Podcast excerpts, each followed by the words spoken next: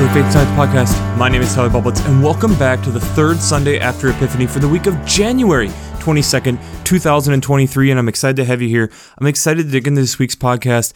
And I'm excited because we continue to have some different new and different things. If you haven't checked out the Wonder Wednesday post from last week, it's the first one where we put a picture as a background for it. I thought it was really cool. It was really sweet to see that Covalence retweeted it. So it was really kind of fun to be able to see that.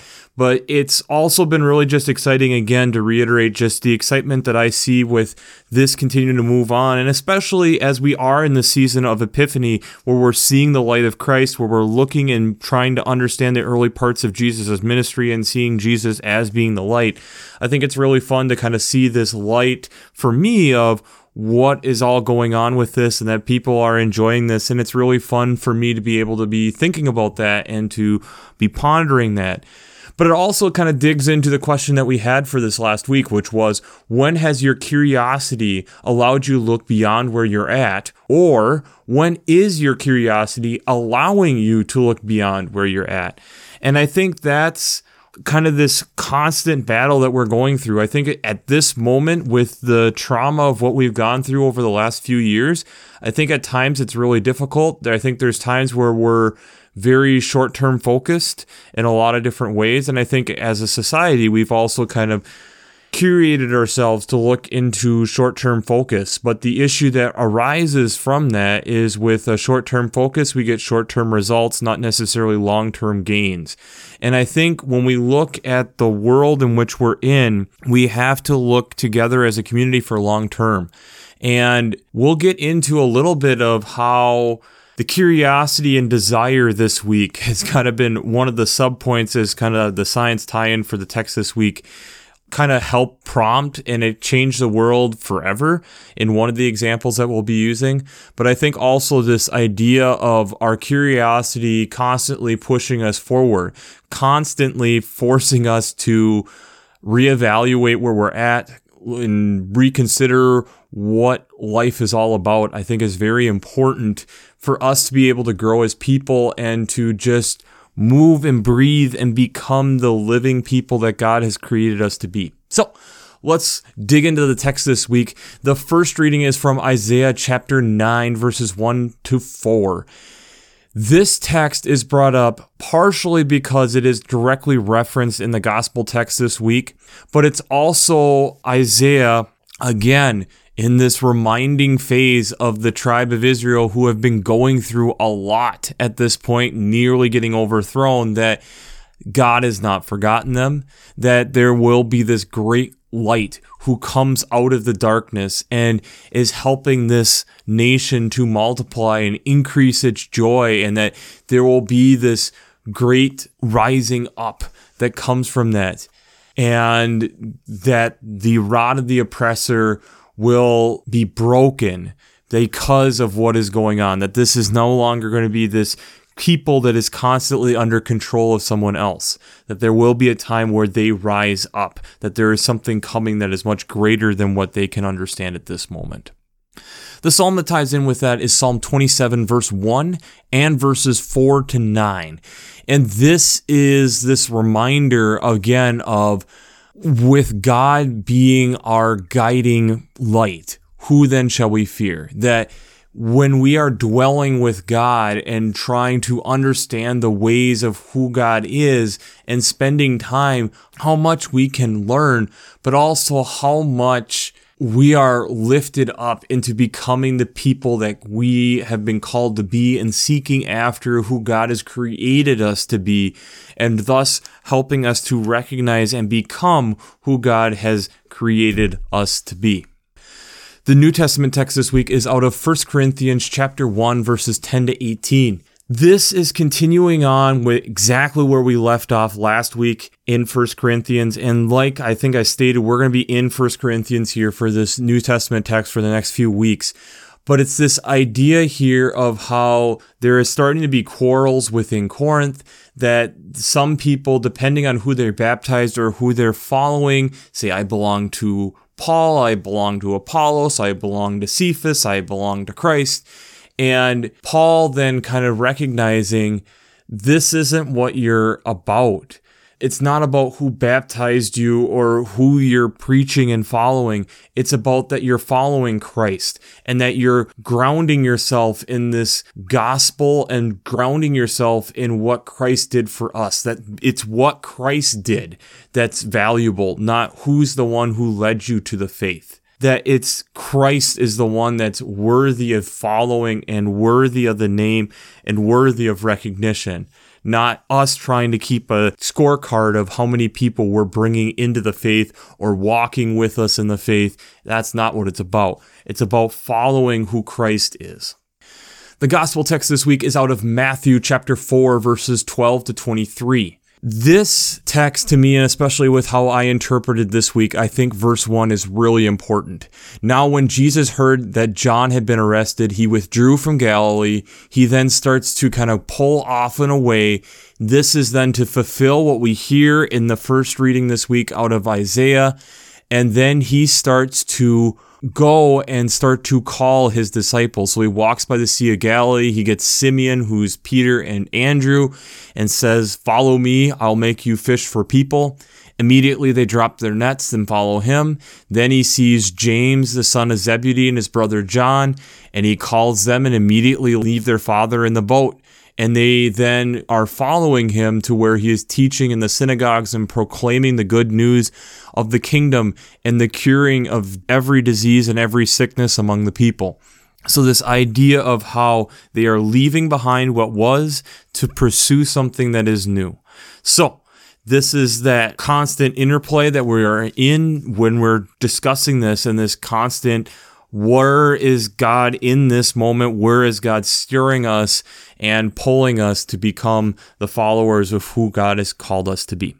So, before we jump into how faith and science come together this week, we do a shameless plug. Oh, Working Preacher, if you haven't journal Working Preacher, I'd highly recommend it between the Sermon Brainwaves podcast, or commentaries, discussions. Since I'm not an ordained minister, I use them on a weekly basis to be able to look at the different commentaries, look at all the different discussions, and as I've discussed before, since I'm working a little further ahead, even reference their archive on their Working Preacher podcast. I find it extremely helpful. So if you haven't checked out workingpreacher.org, I'd highly recommend it. I'd also highly recommend checking out Vanderbilt's Divinity Library. I really like how they lay out the text each week, along with having different art to help me with interpreting and thinking about these texts. And it would help you probably in trying to decipher and think about these different texts, along with different suggested hymns, prayers, liturgical colors that tie in with this. So if you haven't checked out Vanderbilt's Divinity Library, I'd highly recommend that also. One final thing that I'm also going to plug this week that I don't do that often is if you look in the description of these podcasts, I always try to link back to if I've ever talked on these texts before, the podcast that I did. Since it's a typically a three year liturgical cycle, I have covered most of these texts before, and I sometimes will take a peek at what I did before, and I just took a glance at where I went last time. And I think there's some really interesting things talking about mutualism and working together and kind of some evolution type stuff in that regard. So if you haven't checked out the one that I did three years ago, I'd highly recommend it because I think there is some interesting tie-ins. But when I'm coming at this three years later, there's a lot of times I also try looking and thinking about it a little bit different. So I have some different tie-ins for this week. So if you haven't checked out three years ago, I'd highly recommend doing that also.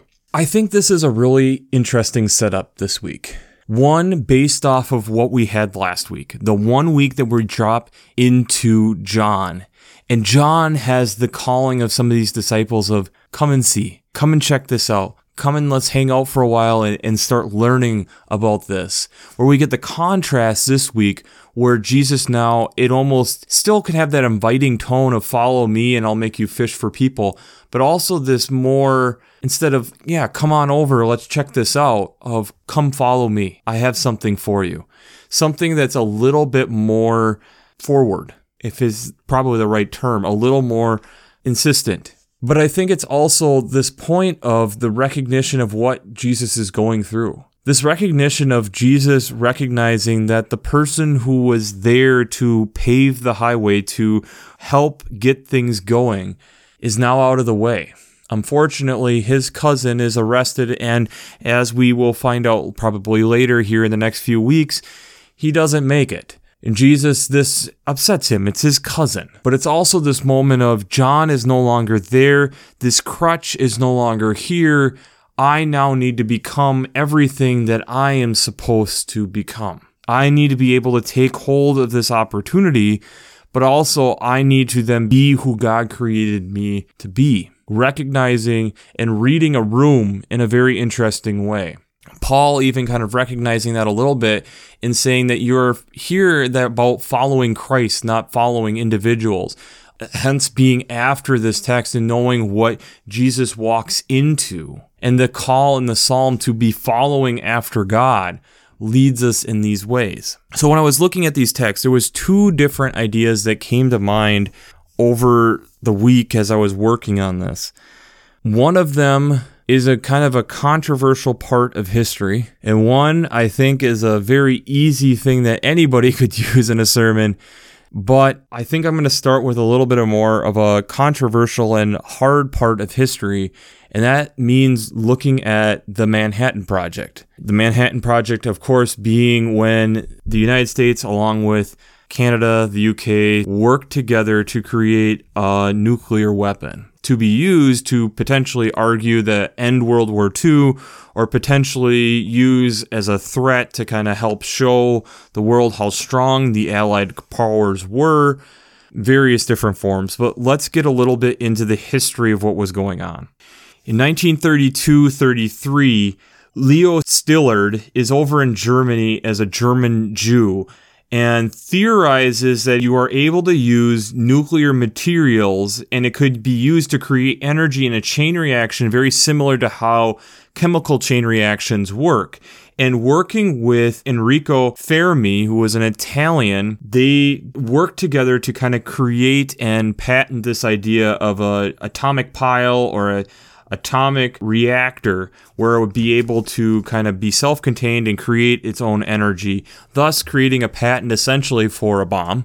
And part of the idea of creating this patent was that then no one could use it. It was then in 1938 German scientists were able to create fission in the lab and if you know what happens after that this is where the story gets really crazy. 1939, the beginnings of World War II happen as Nazi Germany starts to annex different parts of Europe. And as we talked about a few weeks ago with immigrants, we thus had German and a lot of European immigrants to a lot of allied countries, including the United States, including the UK, because of what was going on with Nazi Germany. In doing that, Szilard and Fermi wanted to draft a letter to write to Franklin Roosevelt to essentially state the Germans are working because they've been able to create fission in the lab. Hypothetically, they have the power to create a super weapon that the world has never seen. And really, we should be developing a team to be able to work together and try getting ahead of the Germans and at least having this tool available. In order for that to happen, they needed some type of big name to be in support of this. And in that case, it was Albert Einstein, who typically was seen as a pacifist, but in Einstein's thought, was seeing it as either the United States, Germany, or Russia was going to be able to split the atom first. And it was a question of who is going to do it in a way that produced the least amount of harm for the world. And in his opinion, if the Germans were able to do it, there was going to be nothing but hardship for the rest of the world. And so that's partially how Einstein signed it, which essentially helped get Roosevelt on board to create a whole committee around working with the enriching uranium and they got known as the Uranium Committee, and they had multiple Nobel laureates on the committee, aka people who have won the Nobel. So Ernest Lawrence, Harold Urey, and Arthur Compton, who are also part of this committee, which helped make up a lot of the different ideas to be able to start working with this and a lot of the physics and chemistry to get this stuff to work and eventually getting Robert Oppenheimer on board and being able at the different test sites. Oppenheimer also doing some amazing recruiting to be able to get people to work together to create over a multi year process work on a project that didn't leak to the rest of the world. And we know then what happened, the tragic events in a lot of ways of us dropping nuclear weapons on Japan but the whole working together and process of what that was is quite remarkable when you think about it brought the world together. And in a lot of ways it was the beginnings of how governments supporting and working science to be able to do these big projects. It costs 2 million dollars which now in today's currency is roughly about 25 billion dollars from the videos that I was looking at that were a couple years old at this point. But AKA was a huge, vast amount of resource. And it was amazing to see the United States, Canada, but even the UK and working together to be able to come together to be able to do this and work together for something much greater than themselves. And so, yes, there was the fallout of what led after, where we got into the Cold War stuff, but it was the aspect of seeing a common goal and working together toward that goal and everybody coming together around that goal to be able to at least develop out the technology, which we learned later that the Germans weren't nearly as far along as people had initially thought. Before I get into kind of how that ties into the scripture in and of itself, I kind of got to get into the other example that I found, and that was coming off of, and I, again, like I always do, I'll attach all the links down in the show notes. But it was a great little short video that I found online talking about honeybee swarms. And again, I'll attach some additional resources verifying what this guy is talking about.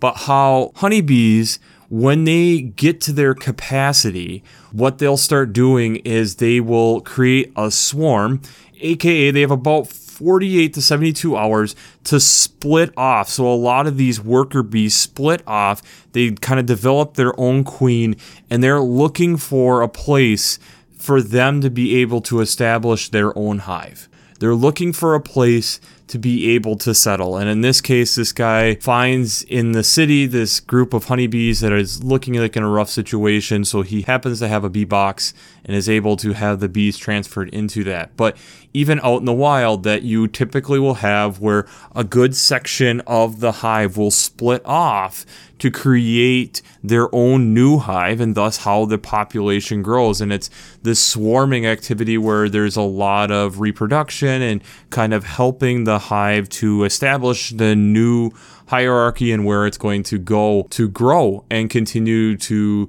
spread the population of honeybees.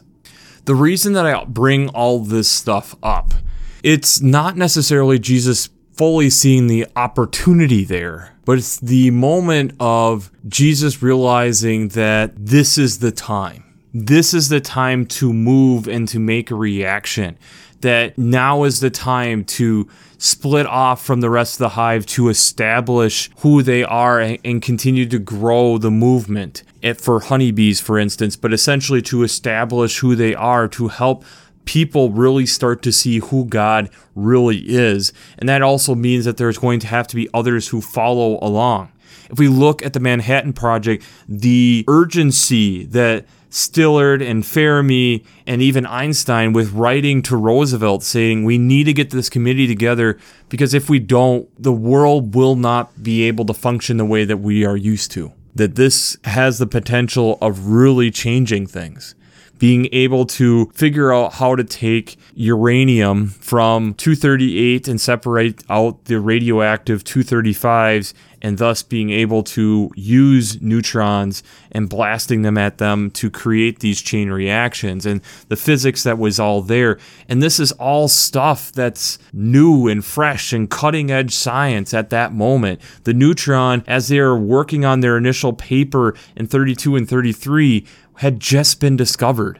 So this whole idea to be able to have the theorized of what that would look like and then being able to do some initial tests to be able to even create a patent that the UK then took and made confidential was huge. That was cutting edge and within 5 years later which sounds like a great amount of time in the world that we're used to with how fast computer technology works now. But if you look back at that period of time, that's still pretty cutting edge and that you're just getting fission to actually happen within the lab the year before to be able to say we have taken theories on this. We need to develop this out and work this out further is huge the whole idea then of splitting off and we need to do this to save whatever we have. Jesus then being able to say, with John not here, with John kind of being a supporter of Jesus and no longer being there, now I need to go and actually do this. There is no life vest. There is no person who is out there talking me up anymore. I need to actually do the work in which I was called to do and to do it the urgency that sometimes that takes and to be able to get others to follow along and to see the light of what you're seeing is quite remarkable. To get bees to go off from their safe hive that we have two to three days to reestablish ourselves. Otherwise, we're not going to make it. But do you want to join our hive? It's pretty impressive when you think about it. The risk that that means, the test of faith in certain ways that that takes to split off to go and find a new home the risk that they were seeing if the Germans beat an allied power or even Russia, which we know how that relationship also went with history being now in our past with what happened, but this idea of what happens if the Germans actually split this first could mean massive destruction. So, this urgency then of doing this. And I think Jesus feels this urgency of, I need to do something we have then the first corinthians text kind of helping us understand because of what jesus did this is that's what makes this remarkable it's not about what we're doing as individuals we're trying to reflect of who christ is to us and what christ has done for us but this is the moment in matthew of when christ is saying okay it's time to go it's time to actually start doing this stuff the psalm reassuring us that the more time we spend with the Lord, the more we're able to understand who this God is and this creator is that is so transformative within our own lives. Thus, living out this potential of what we are all being called into. When you look at the Manhattan Project, when you look at bees splitting off and becoming a new hive, the potential of new honey and being able to grow and find a spot where they can really grow into something, or the Manhattan Project seeing it as if this doesn't work, as what we know of the world just might end. There was risk, but there was also a reward in doing that. You look at what the disciples did, leaving everything they knew to pursue where God is steering them, wasn't without risk, but it was also paid off handsomely. And that's that whole thing of being in touch enough with God to be able to understand that. Being in touch with this is a very difficult project, the Manhattan Project was. There was a lot of science that got developed in four years, a lot of stuff that just propelled very, very quickly to be able to get to points where they could actually utilize it is huge. But yet, we can't be afraid of that either. We have to be willing to be in those difficult situations to move forward. If a bee can leave the hive with a swarm of other bees to be willing to pursue to find something greater, why can't we be okay with the idea of God calling us out of our own comfort zone? We've talked before in the past on how bees have their own waggle dance to make sure that they don't get lost, but here is a moment where they're literally leaving what they know behind. Here you had refugee scientists realizing what the fascism and the politics of what was going on in the situation, the risk that was there if nothing was done. And no matter how hard the equations were and to figure out how to get this all done, the risk of having, in their mind, the Nazis get it before they did was much greater. And so we just have to figure this out. There is no second option. Jesus, at this moment, John is no longer there. There is no other option. It is time for me to go and do my ministry. It is time for me to call James and John, which, if we're combining the Gospels, we would assume that Peter and Andrew and James and John all know who Jesus is. They've spent some time with him. They've probably been pondering this some with what is all going on that when the call comes that they're ready and prepared to go when you had these scientists who had been in communication enough to be able to work together and work at a global scale to be able to create these amazing projects or to have groups of bees working together to swarm off to create a whole new hive is pretty remarkable. It's the whole difficult complex of when is it time to separate out, but also to work together still as a team. That's very difficult. It's difficult to be able to recognize when is it time for a new venture and to join a new team, or when is it time to pursue something with another group of people? That's always hard. And the risk of going down the wrong path or taking ideas and that they never go anywhere is always there. But it's the question of are we willing to still pursue them? Trusting that God is still in that. And as long as we are continuing to work and be with God, trusting that God will continue to steer us in where we're going also. These aren't easy questions, they aren't easy answers. So, the question I have for you this week is when have you had to make a tough decision for the greater good? Leaving the hive isn't easy. Jesus being welcomed into his ministry wasn't easy. The Manhattan Project, there was no part of that that was easy from beginning to end. And we can debate if the Manhattan Project in the long run was for the greater good. I would argue that yes, it was, just even with the amount of scientific discovery that came out of it. But the challenge of a lot of times within life is being able to balance our wants versus something that's going to be greater for everyone else than just ourselves.